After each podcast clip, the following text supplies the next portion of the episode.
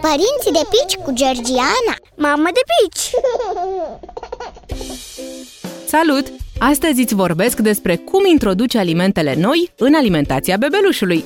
Eu, pe cât eram de entuziasmată la gândul că îi voi putea da fetiței să mănânce tot felul de lucruri noi, pe atât de dificil mi s-a părut tot procesul diversificării, odată ce l-am început și am descoperit câte informații există legate de alimentația corectă a copilului.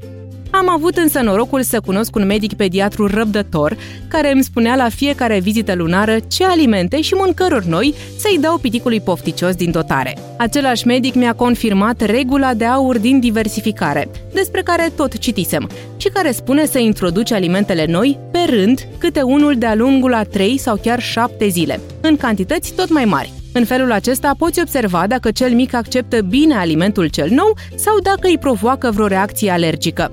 Asta înseamnă că dacă tocmai încep diversificarea, cel mic mai are mult de așteptat până să-i servești supa ta preferată cu 10 legume. Eu am încercat să respect pe cât posibil regula testării fiecărui aliment nou timp de 3-4 zile. Mai mult nu am așteptat ca să fac trecerea la următorul și cred că am avut chiar și câteva zile în care, luată de val, i-am dat câte două fructe sau legume noi în aceeași zi. Din fericire, cea mică nu a avut nicio reacție alergică, pentru că dacă ar fi avut, n-aș fi știut care din cele două noutăți alimentare ar fi produs-o. Pe scurt, atunci când începi diversificarea, nu te grăbi să-i faci copilului cunoștință cu mai mult de un aliment nou la fiecare 3-4 zile.